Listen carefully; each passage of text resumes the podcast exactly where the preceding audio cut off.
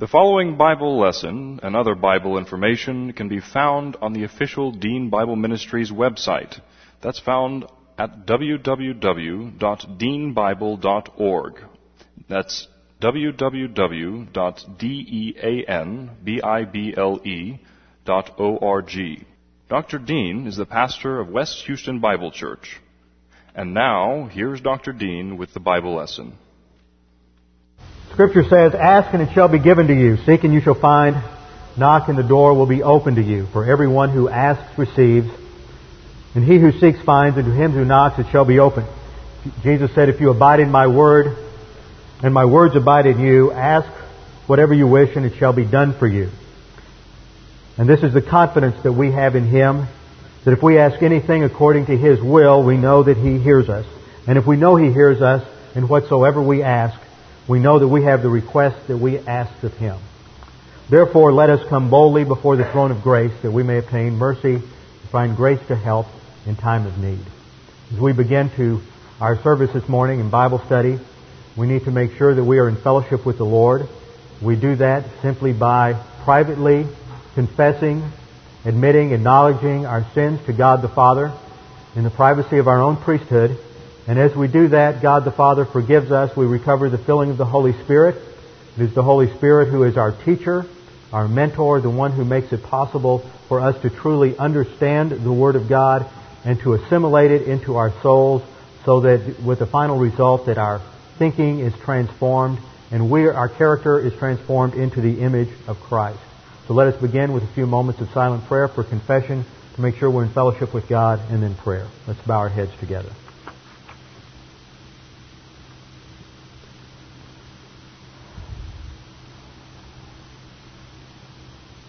Father, we thank you for the privilege that we have this morning to gather together as a body of believers in order to learn your word, to worship you by studying your word, what you have taken the time, the effort, the energy to reveal to us.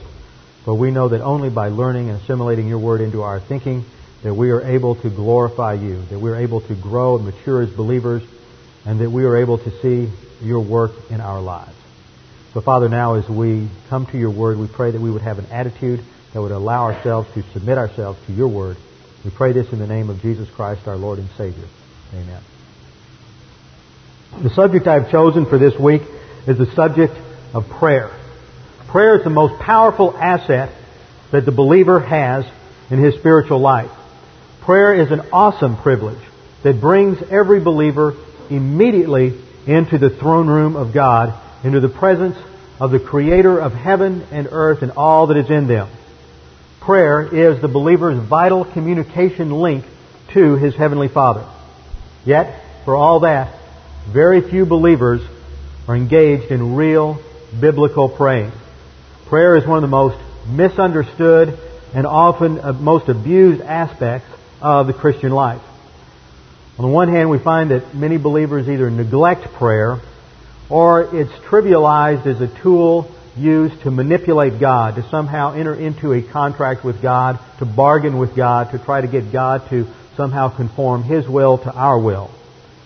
The tragic result of this flawed approach to prayer is that most believers have superficial prayer lives at best, and they aren't really sure that prayer does any good.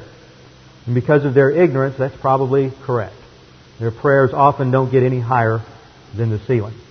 So in the next few hours, we're going to take some time to examine exactly what the Bible says about this critical aspect of prayer. As we approach this study, there's some goals and objectives that I hope we can accomplish. First of all, we're going to clarify exactly what the Bible delineates about prayer. And in the process, we're going to separate the sense from the nonsense about prayer. It's amazing today what some people think about prayer and what they communicate on prayer. You turn on the television and you watch a number of these television evangelists, and you're just absolutely appalled at how they're they're bossing God around and, and dictating to God. And uh, this finds its way into the lives of many believers. Not too long ago, I was, or just since I was beginning to study for this, I ran into someone, and we were talking and made the comment that I was going to. I was asked me what I was writing and starting about Thanksgiving, I started to uh, edit the uh, book that we have at, down at Berachah on prayer.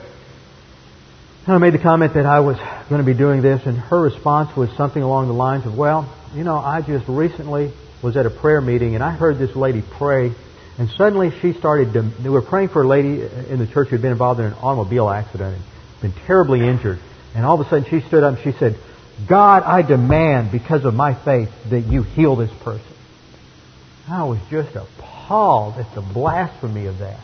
Yet this is something that's very common today. There's a tremendous amount of nonsense being taught about prayer. Second thing we want to accomplish is a realization of the incredible power of prayer. I think today we've lost sight of the fact that when we go to our Heavenly Father and go to the throne of grace, that is a tremendous tool that God has given us and gives us awesome power in our spiritual lives. Third thing we'll accomplish is to realize that prayer truly does change things. The scriptures are clear that we have not because we ask not. That there are a multitude of blessings that God has in store for every believer that are contingent upon whether or not we come to God in prayer. And because we don't, because we neglect prayer, we're not really sure that God answers prayer, the result is that we do not experience those blessings that God has for us.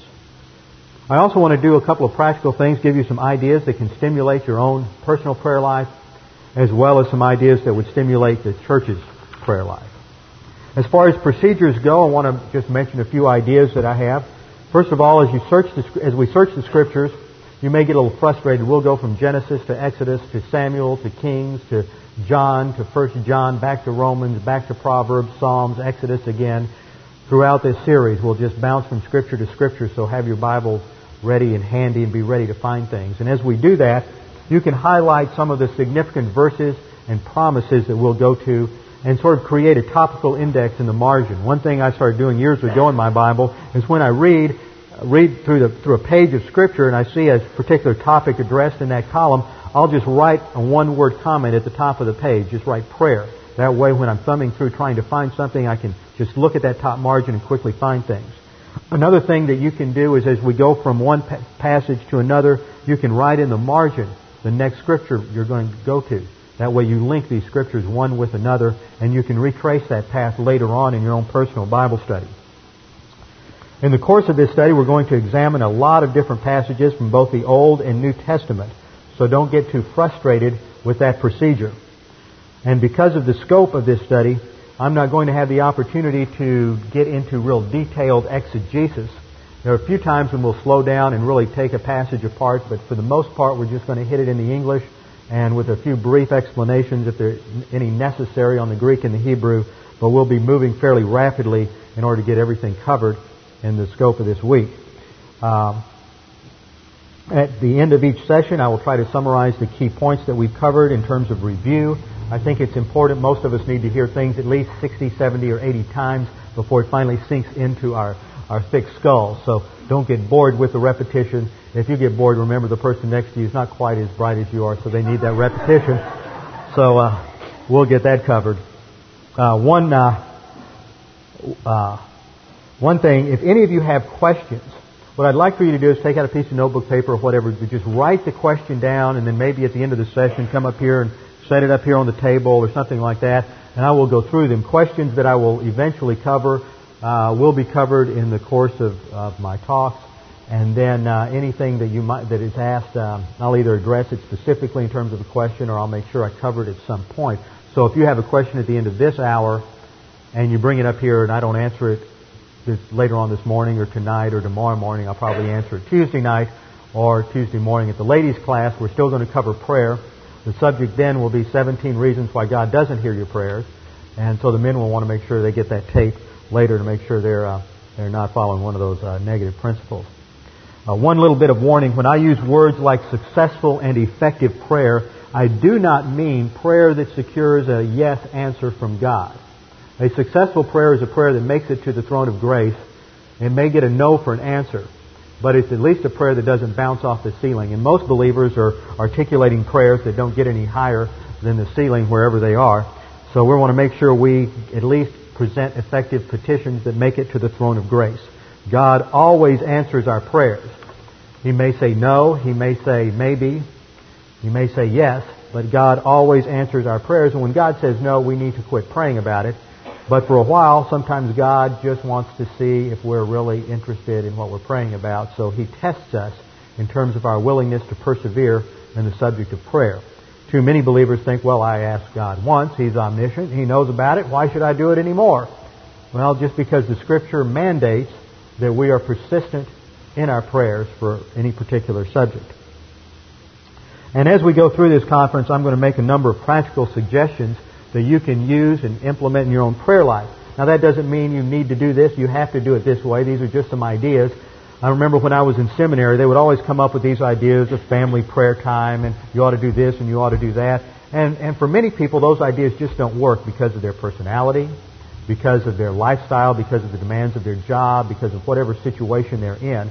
And guys would always get wrapped around the axle over some of these suggestions for having a, a family prayer time or prayer time with the kids. And, and it would just create so much tension within a family trying to accomplish these things because uh, when a guy was going to seminary, he'd be, he'd be in school many hours and then working another 20 or 30 hours during the week. And it was just very difficult to achieve many things. And so don't take these suggestions as some sort of absolute. They're just ideas to try to stimulate your own thinking into ways in which you can uh, try to have a richer, stronger, more consistent uh, prayer life in your own in your own Christian life. Okay, let's begin by looking at a definition. I think Aristotle once said that many many things can be avoided if we just have a clear and concise definition of what we're talking about. So we'll begin with a definition and a description of prayer. What is prayer? First of all, the definition proper. Prayer is that grace provision of the royal priesthood whereby the church age believer has access and privilege to communicate directly with God. Let me go over that again. Prayer is that grace provision of the royal priesthood whereby the church age believer has access and privilege to communicate directly with God.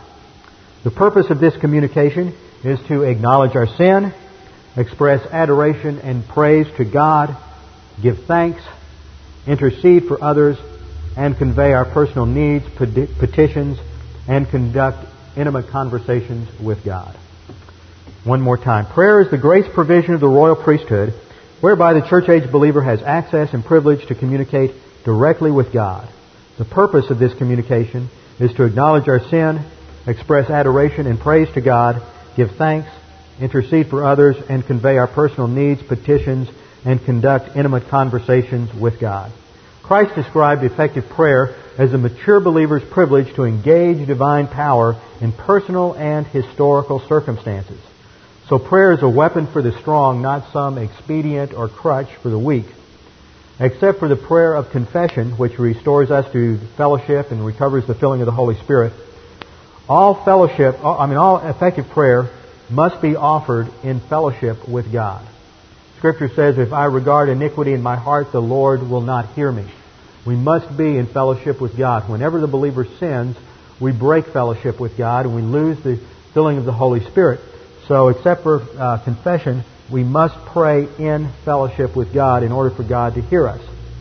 Because the Father is the author of divine plan and the designer of the spiritual life, all prayer is addressed to God the Father in the name of Jesus Christ who died on the cross for us, provided our salvation, and opened the door to the throne room of God to each and every believer.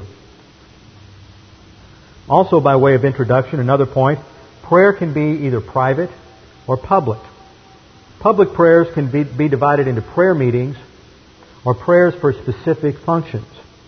In terms of prayers for specific functions, such as dedications or invocations, benedictions, blessing the food at meal times, and prayers like that, these prayers should be short and to the purpose at hand. I think we've all been at places where we bow our heads to bless the food and five minutes later somebody raises their eyes and sarcastically says, well, let's get on with the sermon. We know that some people take that time to thank God for everything under the sun and to make sure they get their points in about theology while everybody else is growing more and more hungry and the food's growing colder. We want to make sure that when you pray, pray publicly. Take the time. Realize what you're praying for and pray for it and close and finish. It doesn't have to be long. God is not impressed with our long-windedness, even though we may think we're impressing other people spiritually by being able to pray for a long time. So public prayers should be short. Now, another point about prayer meeting. Now, some folks just feel uncomfortable about praying out loud in a prayer meeting. I find that more often than not, that's motivated by fear. You're, you're scared, you're shy, you're not, you don't really want to talk out in front of people, which is one of the most common fears among all people, is a fear of getting up in front of people. Yet, if you're motivated by fear in anything in, in your life, you're motivated by sin. And so, if you go into a prayer meeting with other people, uh, just try to overcome that fear. Trust God, claim fear promises. Take the time, just utter a, a brief prayer, but learn to be comfortable. Take that as a challenge, an opportunity to trust God and to learn to pray together. There's tremendous uh, emphasis in the scriptures with believers coming together and praying together. And I remember when I was probably 13 or 14 years old, I worked at a Christian camp during the summer, and the staff would get together and pray. And I know it took a long time before I really got up the nerve to pray publicly. But first I began just, you know, with just a sentence or two. And then you become more and more comfortable. But take that as a challenge and don't be motivated by, by a fear. To open your Bibles now to Matthew chapter 6. A couple of promises and instructions that God gives us, that, that Jesus Christ gave in the Sermon on the Mount. Matthew 6.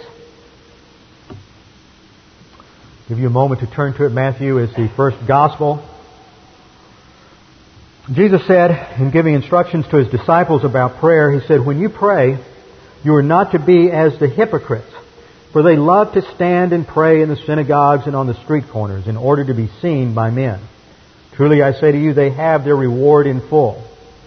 Jesus points out that there were many who pray publicly, and their point is, let's impress people. If somehow if we impress people, we'll impress God. Or somehow by what they say and their brilliance of their articulation and their uh, prayerful oratory, they're going to impress God and somehow get God's uh, positive, gracious response. You never earn grace. Grace is a free gift of God, and man can do nothing to impress God by his own works. And Jesus said to them, But you, when you pray, go into your inner room. I think the King James said, Go into your closet. Just go into a very private room. You're not there to impress people. You're not there to be seen by people. And when you have shut your door, pray to your Father who is in secret and your Father who is in secret will repay you. Now, the concept here that your Father who sees in secret will repay you is not that somehow you're earning something from God, but the contrast is to the reward that the hypocrite gets in 6.5. It's a self-reward. He's praying to be seen by men, so he gets his reward. And here, your Father who sees you in secret will repay you. How will he repay you? He will repay you by listening to you. And he does not listen to the hypocrite. So if you want to um, uh, have a prayer that is effectively heard by God the Father, then it should not be motivated by a desire to impress God or to impress men, but a desire simply to have private conversation with God the Father. Today, we must not confuse prayer with many of the mystical notions that are popular today. Mysticism is one of those funny terms that's very difficult to define. It's sort of like trying to nail jello to the wall. But I'll do my best. Mysticism defines spirituality totally within subjective and emotional terms. Mysticism builds itself upon some sort of subjective experience that someone has that can't have any objective verification. God spoke to me. Well, how do you know God spoke to you? I just know it because it feels like it. Well, how can you challenge that with any objective data? You can't challenge anybody's experience. Somebody had an experience. The issue is not what experience did they have? The issue is, is their experience what they're interpreting it to be? People have all kinds of experiences, and you can never challenge a person's experience. You can only challenge their interpretation of that experience. Mysticism entices the undiscerning with empty promises of a deeper, more meaningful spirituality, a sense that they have come into the very presence of God, that God has somehow joined himself or united himself with the individual in some richer, deeper way that makes them feel so much better, so much life would be such a richer experience. Under this delusion, mystics uh, seek this closer union, this close personal encounter with God. And they often claim that God speaks directly to them, or that angels or divine beings appear to them. And we see a lot of this emphasis today in our culture, this emphasis on angels appearing to people. And there's, you go down even to Christian bookstores, and there are all kinds of very flaky books on angels and how angels have appeared to people and television shows that that talk about angels and what angels are doing to helping people. And all of this is a product of the mystical spirituality that is sweeping our nation. This false spiritu- spirituality generates a lot of emotions that the mystic then uses to evaluate his own spirituality. You know, it depends on you have this emotion, and that then makes you feel so warm and fuzzy and good that everything after that is evaluated on the basis of having that having generated that same kind of emotion. So the mystic gets on this uh, cyclical uh, event where he continually tries to one up his previous emotional experience, and the focus then becomes his emotion and not what he's doing objectively with God. Uh, Eastern mysticism has had a tremendous inroads in this country in recent years. You've had the rise of Buddhism, Hinduism, Taoism, uh, the New Age movement. All of this reduces God to an impersonal force. Now I want you to think about this. If God is reduced to an impersonal force rather than a person, then prayer is no longer a conversation with a personal being. You're now having a conversation with nothing that's there. It's just an impersonal force. So prayer becomes uh, merely a conversation with oneself. It's nothing more than self-reflection, the contemplation of one's own thoughts or experiences and emotions. And spirituality then becomes nothing more than the emotion generated by a person's own subjective experiences. And that's where we are today. Uh, for the last uh, eight or ten years, this concept of spirituality has become has dominated things. You go into bookstores; they have books on spirituality. Well, what kind of spirituality is it? And that's what it is. It's this how to have this contemplative experience where you're really just reflecting on your own experience and your own person, and have that generate some sort of sense of euphoria, and that's what's defined as spirituality. So spirituality becomes associated with a feeling. It's subjectivism at its very worst. And this is destructive to the individual and I think ultimately will destroy the fabric of our culture and society. Spirituality is no longer measured by objective things such as the filling of the Holy Spirit or a person's personal growth in knowledge of the Word of God, knowledge of doctrine, and uh, his manifestation of Christ-like character and uh, the fruits of the Spirit. Christian mysticism sees prayer often as the elevation of the mind to God. It is uh, viewed subjectively as a revelation of an interior illumination rather than the intervention of God into the very warp and woof of human history. So in this kind of a concept, the mystics often talk about a ladder of prayer or stages of prayer. And in that concept, a petition is often considered the lowest stage. The highest stage is just some sort of contemplation where there's no real content to it at all. There's just sort of almost an emptying of the mind. And that is something that has more to do with, with uh, Eastern mystical uh, meditation than it does with the biblical concept of prayer. Biblical praying is conversation with God, not contemplation of one's own life. Contemplation is nothing more than subjectivity, and that often in mystical environments culminates in ecstasy. Now, ecstasy is this, this uh, experience, the subjective experience of elation that a person has, and it's very prominent, especially in charismatic churches today. We see in charismatic churches the merger of mystical, Christi- mystical forms of, with Christianity. And that's why charismatics often end up espousing tongues as some form of prayer language. They contemplate God, they have this ecstatic experience, and then they begin to speak in a prayer language. And that's how they redefine what the Bible says about tongues. Tongues in the Scripture is speaking in known human languages for the purpose of communicating doctrine, and it was a temporary gift given in the early years of the church that died out by 70 AD because its primary purpose was a witness to Israel that God was getting ready to take the Jews out under the fifth cycle of discipline. And so at the 70 AD when Jerusalem fell to the Roman armies under Titus, then the gift died out, and there was no more examples of the biblical gift, miraculous gift of speaking in human languages that the speaker never had learned before. And this is forbidden in our next verse in Matthew 6, 7. Look at that. Jesus said, And when you are praying, do not use meaningless repetition as the Gentiles do, for they suppose that they will be heard for their many words. Now, this often is taken to mean that meaningless repetition is the idea of, of ritual prayer, where you just say the same prayer over and over again. Like in some churches, they repeat the Lord's Prayer, what's they, was mistakenly called the Lord's Prayer, over and over again. And uh, that's not what this word means. The Greek word here is batta logia. I'm going to see if I can use this overhead.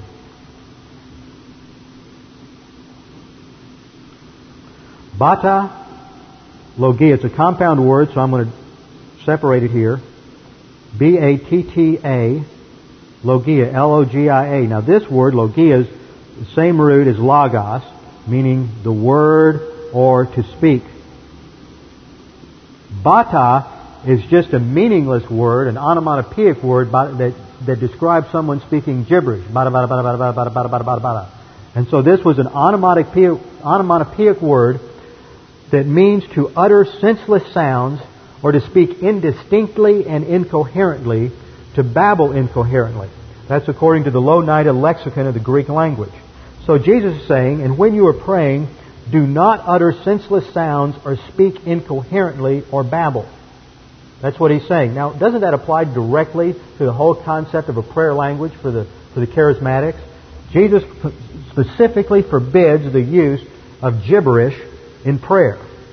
And he says this is what the Gentiles do. Now, it's very popular at this time in the, in the Greek and Roman world to be involved in what was called the mystery religions. In the mystery religions, you would go up to some special designated site where you would have, uh, usually there would be a lot of dancing and there would be a lot of singing and the use of music, and, and they would work themselves up into a frenzy. And at the very height of this, this emotional experience and this frenzy, they would have this ecstatic experience and they would claim that the God entered into them and they spoke with um, in, in gibberish. And this was viewed as the highest form of spirituality among these devotees of the, of the mystery religions because at that point the God was using them to utter His truth. Now that idea, if you came out of a Gentile background and you came into Christianity and you weren't taught, you brought that idea of spirituality with you. And that was the problem in the, in the church at Corinth because they were, Corinth was one of the centers of the mystery religions in the ancient world. So Jesus is uh, making a specific point here. Do not follow the examples of the Gentiles, especially in the mystery religions. Do not get sucked into this, these forms of mysticism in your prayer life. So Jesus warns specifically against subjective emotion dominating our prayers. Now, we must realize that prayer, to a certain degree, is a subjective experience. It's something that's very private. It's something that takes place in your own soul, in the privacy of your own soul, and often it involves a tremendous amount of emotion. Simply because at certain times in our lives we're caught up in, in difficult situations, we're caught up in a lot of pressure, we're caught up uh, perhaps in uh, heartbreaking, heart wrenching situations, and we are in an emotional state. But the focus in prayer is never, in the scriptures, is never on emotion. We're going to look at a number of Psalms during the next uh, uh, two or three days, and we're going to see the tremendous emotion that underlies the Psalms that David was, was, was experiencing at the time he prayed. But that's never the focus of the Psalm. It's never the focus of the prayer. The prayer always focuses on the problem and on God, on the character of God and the power of God to solve the problem, and then on how God resolved the problem. Nevertheless, David is tremendously emotional at the time because of his circumstances, but that's not the focus. So we're not saying there's no emotion whatsoever. We're all emotional beings. It's not, it's to not let emotion dominate or focus or be the focus or even be a criterion of our prayer life. And just another word of warning here. At some point when people start praying together, someone always starts getting a little emotional or subjective. I think many of us have been in prayer groups with other Christians where we've seen that sort of thing. And they start saying things like, God is speaking to them or Oh, while I was praying, God, I just felt God lead me to do this or to say this. And someone then gets excited and um, God is leading them to do this or to do that or speaking to them. And they start putting an emphasis on how Christ is speaking to them in their hearts. And uh, always when people start talking about Christ in their heart and how uh, God is leading them in this way, you always know that you're, you're headed into trouble. Nowhere does the Bible ever use the word heart to refer to emotion. This is one of the common misconceptions. You'll hear people talk about, well, you shouldn't have just a head faith. You should have a heart faith. Well, in the scriptures, the word heart which is kardia in the Greek in the New Testament and lave in the Old Testament in Hebrew, primarily refers to the innermost part of man. And this is common even in English. According to the American Heritage Dictionary, uh, heart, one of the meanings for heart, other than the physical organ that pumps blood through the body, one of the meanings for heart is the central or innermost physical part of a place or region. So when the Bible speaks of, uses the word heart, in many contexts, it's never referring to, to the emotion. It is referring to the innermost part of a person's soul. And the way I like to uh, diagram this is with a couple of concentric circles. Here is the heart, the innermost part of the mentality of the soul. And out here we have the mind, which in the Greek is called the nous. So I, I take it that, that heart is the innermost part where your true beliefs and thinking reside. When you're a believer in the Lord Jesus Christ, and we learn doctrine and we accept it by faith, and, and the Holy Spirit teaches it to us, uh, it is transferred from gnosis out here in the mind. It is transferred into the most inner part of our souls, the heart, where it then becomes epignosis. Epignosis is that doctrine that is usable and profitable for our own spiritual growth. And the heart has nothing to do whatsoever with emotion. It has to do with the thinking part, the, the deepest part of our soul where thought takes place. John 15, 7, Jesus said, If you abide in me, which is talking about fellowship, and my words abide in you, which is talking about understanding doctrine and having that as the, as the part, deepest part of our, of our soul and the mentality of our soul, then ask what you will, and it shall be done to you. We want to avoid a couple of extremes in our Christian life, which I find to be very common. One is the neglect of prayer. This is a result of believers who get so caught up in the sovereignty of God that God is in control and God is omniscient He knew everything from eternity past. Therefore, God is going to do whatever is necessary. So, so prayer, I don't really need to pray because God already knows what I need. They, they take promises that God, where God says that He knows the desires of our heart and our, knows what we're going to pray for even before we pray it. So if God already knows it, why should I pray for it? Well, doesn't that make sense? So they don't pray. They neglect prayer. On the other extreme, you have the high emotionalism and subjectivity in prayer. We want to avoid that extreme. And then a third extreme is ritual prayer. And ritual prayer, while it sometimes can be good, because uh, prayer, uh, especially in the old days, I used to have a collection. In fact, I was going to bring it, and I never could find it. I had a collection of old Puritan prayers. And there's something positive about the written prayers that they used because they put a tremendous amount of thought into what they were going to pray. I mean, if you're going to get into the very presence of God, I'm not going to go in there and just go off the cuff with God. I want to make sure that if I'm going to present a petition to God, I'm going to present a well-crafted, organized petition. And we'll see that that's exactly what biblical writers did as well. They thought about what they were going to pray for. That doesn't mean that there's no room for a spontaneous prayer. But often they would, they would take the time to really think through what they were going to pray for. And then the bad part of that was they continued to pray that same prayer over and over again to where it lost its meaning.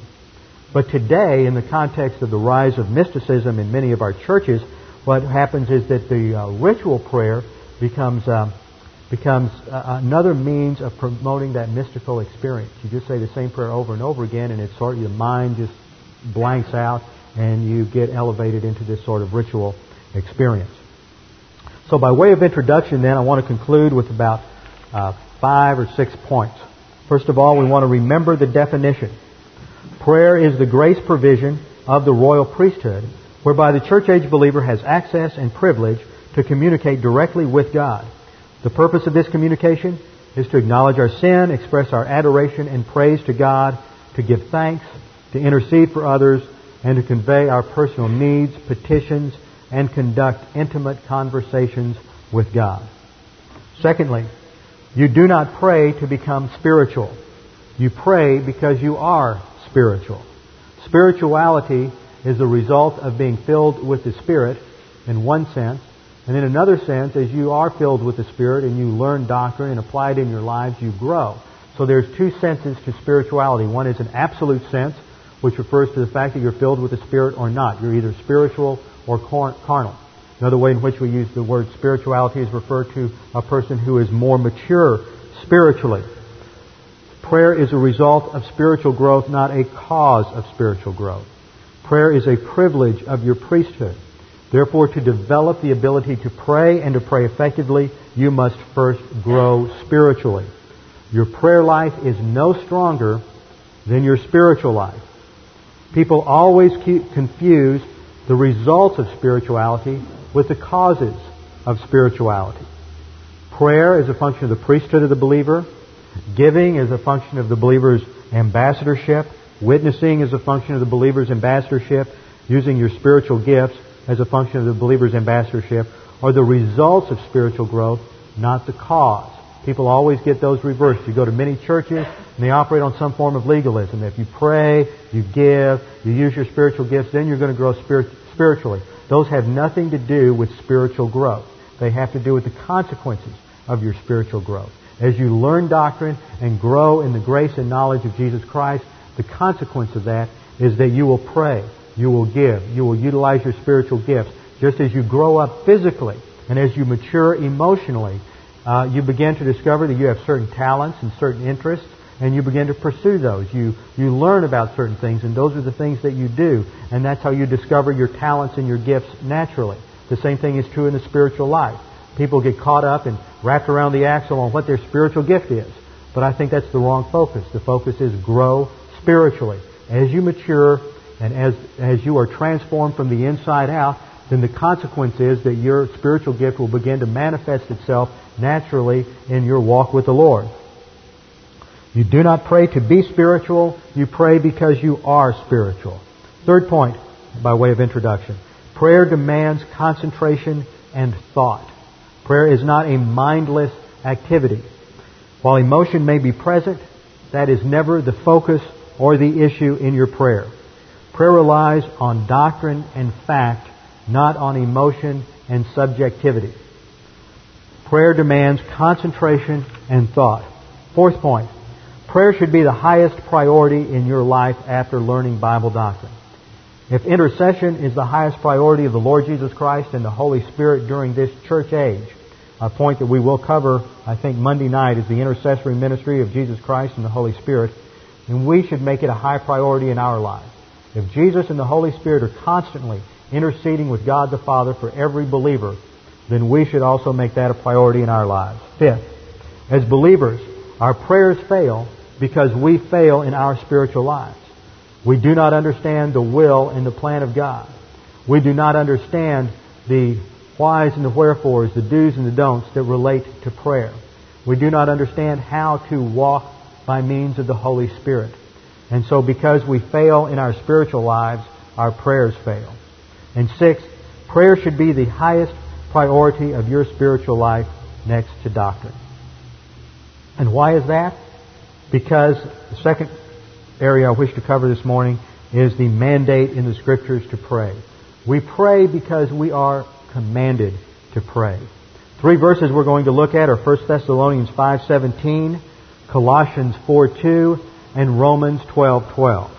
Prayer is not an option for the believer in his spiritual life, but a mandate as part of his royal priesthood. Therefore, the question you should be asking yourself is not, should I pray, but how should, how should I pray? How do I pray correctly? You shouldn't be asking the question, does prayer work? You should ask the question, how do I pray according to the Scriptures? Remember, God has given us precise instructions in His Word about everything in the spiritual life. A right thing done in a wrong way is wrong. A wrong thing done in a right way is wrong. A wrong thing done in a right way is wrong. Only a right thing done in a right way is right. So we have to pray according to the instructions of Scripture. First verse we're going to look at is 1 Thessalonians 5:17. 1 Thessalonians 5:17.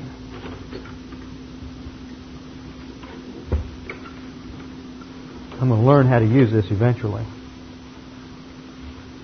1 Thess 5:17.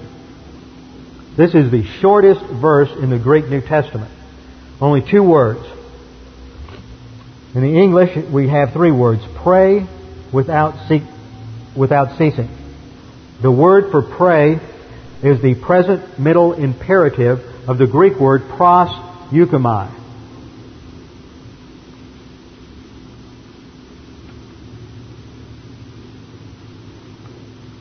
P R O S E U C H O M A I. It's a present middle imperative. Now this is important, and uh, I don't always do this with every every um, every verb and all the way through when I teach, but at critical times it's important to understand the grammatical breakdown because there are certain nuances to each of these things in the Greek language. The present refers to the, the tense. The, the uh, middle refers to the mood. Now, in Greek, you have a middle voice.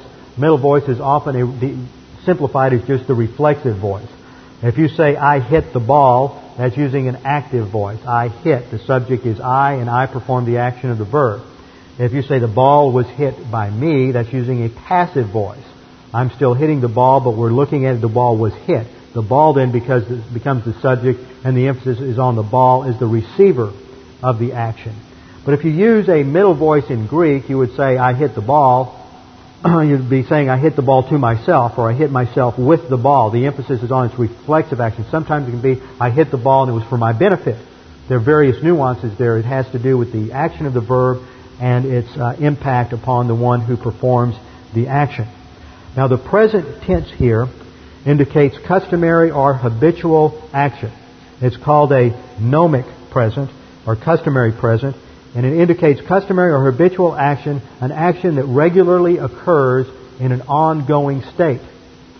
So this, this combined with the imperative command, a present imperative, indicates a command to, to carry on an action continually.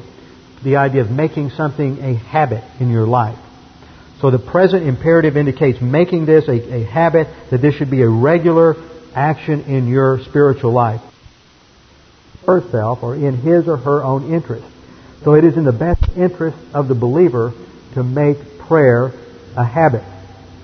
The word here, proseuchomai, is a general word for prayer or making a petition. It is not a, uh, there's nothing uh, unique about that or anything that differs from the English word prayer. Primarily, though, in the Greek, it is used only of prayer to God. Uh, in secular Greek, it might be made of a petition to a ruler, but in the Bible, it's used only of prayer to God, and it carries a connotation of reverence and respect. One of the things that we should do when we pray is remember that we are praying to God who is the ruler of the heavens and the earth. He is the one who created everything. He is the uh, one who sent His Son to die on the cross for us. And we can come to Him only because of what He has done for us.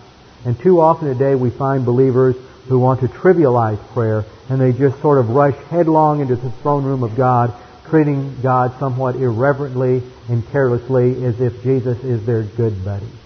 And I think we, we need to come back a little bit away from that. While there is a closeness there, God is our Father, and there's an intimacy there in the believer's life, we need to remember who God is. There is something of, of reverence there and respect for the authority of God and who He is as the Creator and who we are as the creature. Second verse I want to look at that has to do with the mandate of prayer and the importance of prayer in the believer's life is Colossians 4.2. Colossians 4.2 we have uh, the command, devote yourselves to prayer, keeping alert in it with an attitude of thanksgiving. Devote yourselves to prayer, keeping alert in it with an attitude of thanksgiving. Now the Greek word that we have here is pros kartereo. Long Greek words. Pros, kartereo. P-R-O-S K-A-R-T-U-R-E-O. Pros kartereo. And it means to continue to do something with intense effort. And with a possible implication in the word of doing it despite any difficulty. To devote yourself to something, to keep on, to persist in it, no matter what the obstacles might be, no matter what the difficulty might be, and to do it with an intensity, with an effort. In other words, you need to make prayer a priority in your life. Devote, your, devote yourselves to prayer, keeping alert in it with an attitude of thanksgiving. The parsing of the verb is the same as we had earlier. It's a present active imperative. It's a habitual present It is an active voice, meaning the believer's volition chooses to make this a priority in his life, and it's an imperative. It means it mandates this action to be an ongoing process in the believer's life. And one other verse that mandates prayer is Romans uh, 12, 12, which we won't take the time to look at right now. I want you to turn again in your Bibles with me to Acts 2.42, and we're going to find another use of this word, proskartereo, which emphasizes that prayer should be the highest priority in the believer's life next to learning doctrine. Acts 2.42. The context of Acts 2.42 is it's the day of Pentecost, which was a great day, and it just sort of uh, summarizes and describes what happens after the birth of the church, and you had uh, several thousand people trust Christ as their Savior. And it says, and they were continually devoting themselves to the apostles' teaching and to fellowship, to the breaking of bread and to prayer. Now the verb translated continually devoting is our friend proskartereo, a present active participle.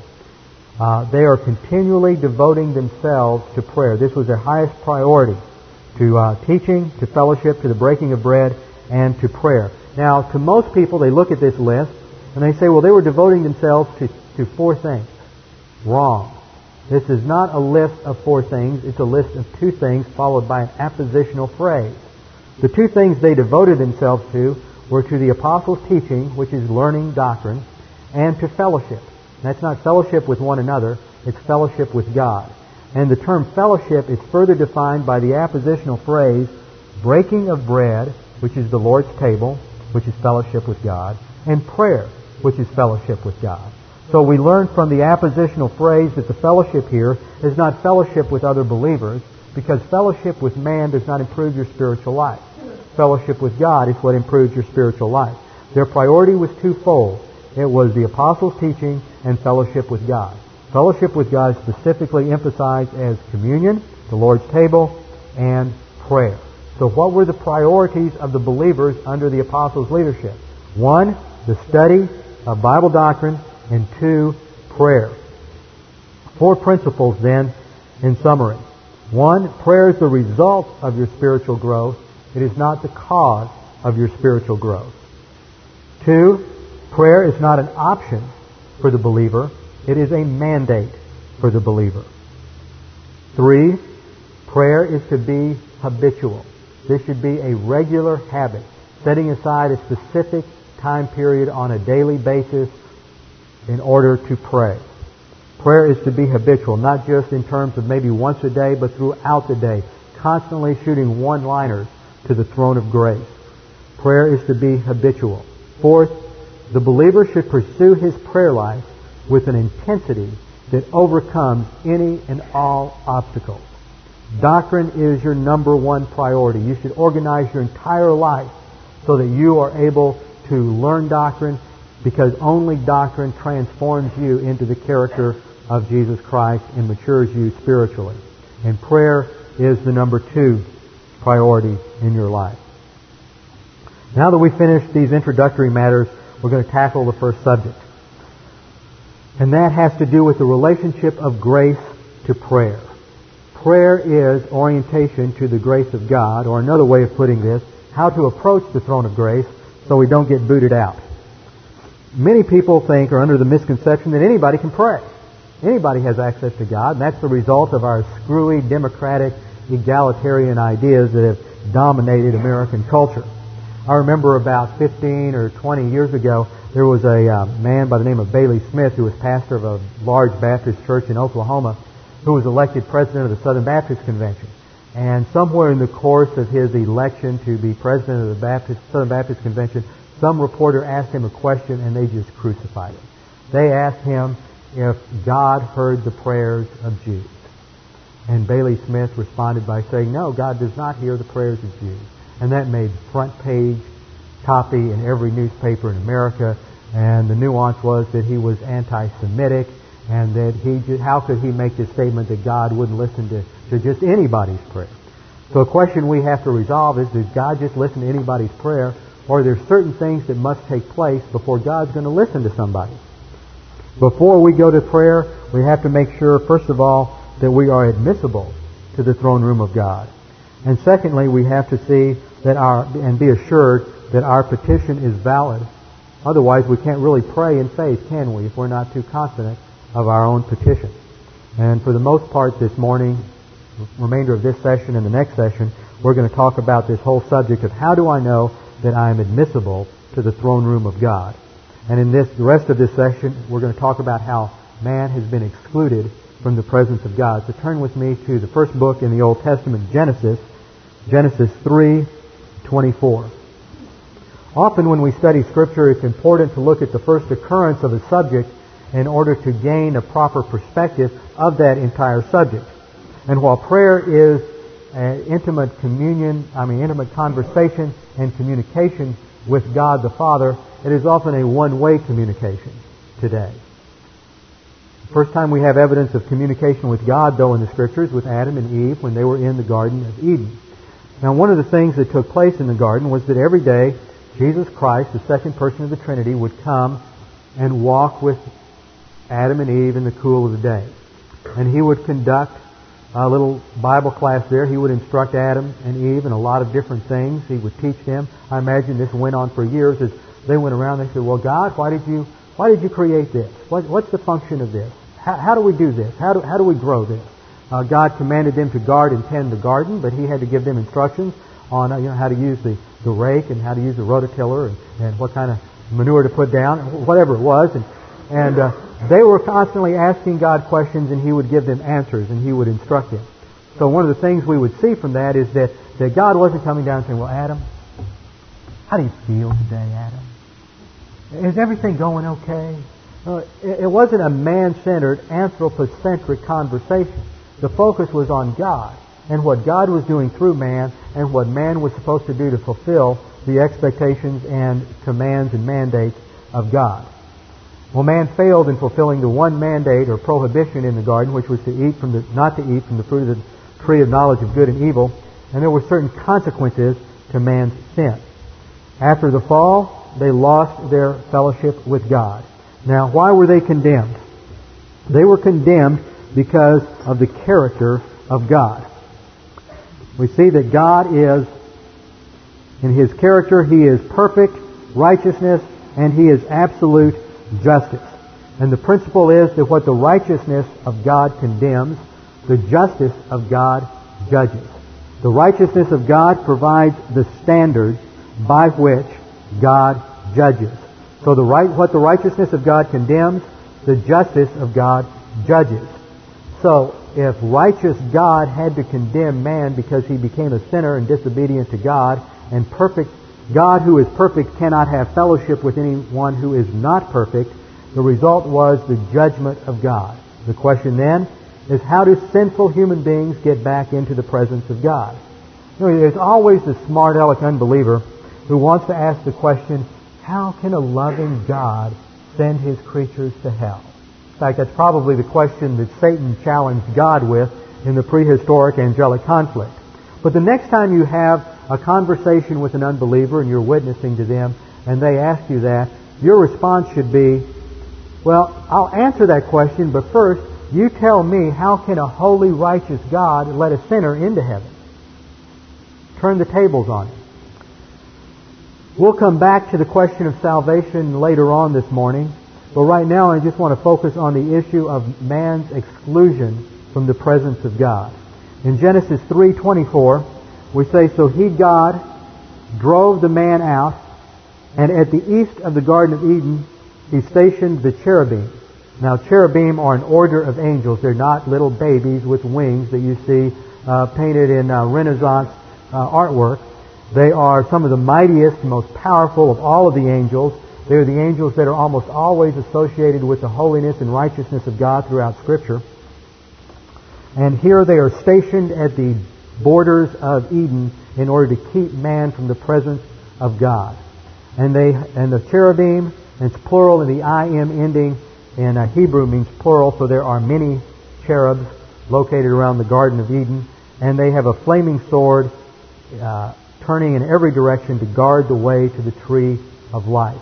So man is excluded. And here we have the case of the flaming sword which keeps man from the presence of God and from eternal life. Uh, Now I want you to get this picture in your mind. Here you've been, Adam and Eve, and you've been with the pre-incarnate Jesus Christ in the Garden of Eden for years probably. You have enjoyed day-to-day fellowship with God where you've had every question answered and you've had this tremendous, unimaginable relationship with God. And now you're kicked out. And the same person that you have spent every day with in close relationship has cut himself off completely from you. You cannot go to him. They are standing there outside the boundary and they can barely see Jesus Christ because of the bright flame surrounding the garden, excluding them completely from the presence of God. So we have this dynamic picture here in Genesis of man's exclusion from the presence of God. Now turn with me to the next book in the Old Testament, Exodus chapter 19. Exodus chapter 19. You might want to mark your place in Exodus 19. We'll go ahead and close in prayer, and uh, then we'll have time for our break, and then we'll come back and continue to talk about prayer and man's exclusion from the presence of God when we come back from the break. Let's close in prayer. Father, we do thank you for the instructions that you give us in Scripture for the for the whole subject of prayer. Father, we thank you for the privilege that we have to come to you in prayer, to come into your very presence as believers in this church age. This unique privilege that believers in other dispensations did not have. That we can come directly into your presence because of what Jesus Christ did on the cross for us. And we know that you hear us. And that if we pray on the basis of faith, and if we abide in your word and your word abides in us, that you will hear our petitions. And Father, as we continue with our study of prayer, I pray that each of us would be challenged in our own spiritual life, that we would gain a greater appreciation of prayer and a greater appreciation for the need and the necessity of prayer. We pray this in Jesus' precious name. Amen.